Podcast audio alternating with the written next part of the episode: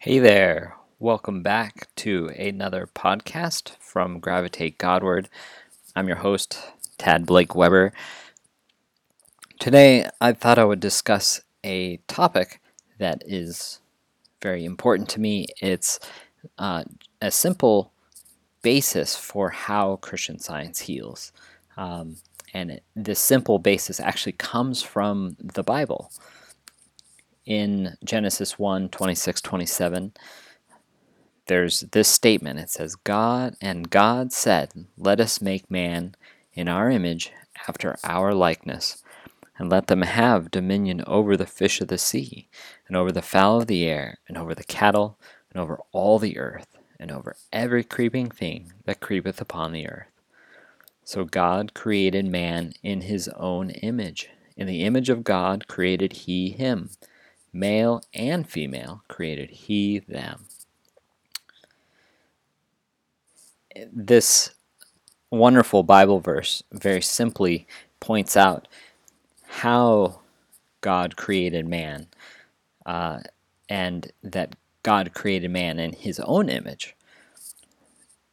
Often we think of God as created man, or God as more often than not as in the image and likeness of man rather than man being created in the image and likeness of God.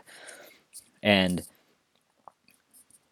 how to understand that is very well unpacked in the book Science and Health with Key to the Scriptures by Mary Baker Eddy, where she points out that a synonym for God is spirit and man being made in the image and likeness of God mean man is made in the image and likeness of spirit. So man is spiritual. And this basis, understanding this simple basis that that's how man was made, then leads to this other statement that Mary Baker Eddy makes to help understand, help us understand how Jesus healed. And she writes, this is on page 477 in her book, Science and Health. Jesus beheld in science the perfect man, who appeared to him where sinning mortal man appears to mortals.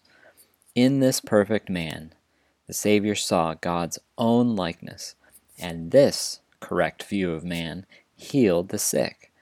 Thus, Jesus taught that the kingdom of God is in intact, universal, and that man is pure and holy. Now, this this these two statements um, or citations from the Bible and Science and Health help clarify just this fact of who we are as God's children and God's creation and gives us a spiritual basis to understand our real being and uh, and that it's a permanent permanent truth about us that can't change. And understanding this is uh, can be put into practice through praying through uh, applying the ideas of of these truths to us, to your own thinking, to my own thinking. I know that's what I do. And many other Christian scientists have learned how to put this into practice. And it helps bring about healing. It has helped me countless times. It's, it's helped me heal um, uh, strained ankles, the flu, colds, uh, running pain while running, uh, many things, and it's wonderful. Uh, it's very freeing and it's reassuring to know I can utilize it at any time. And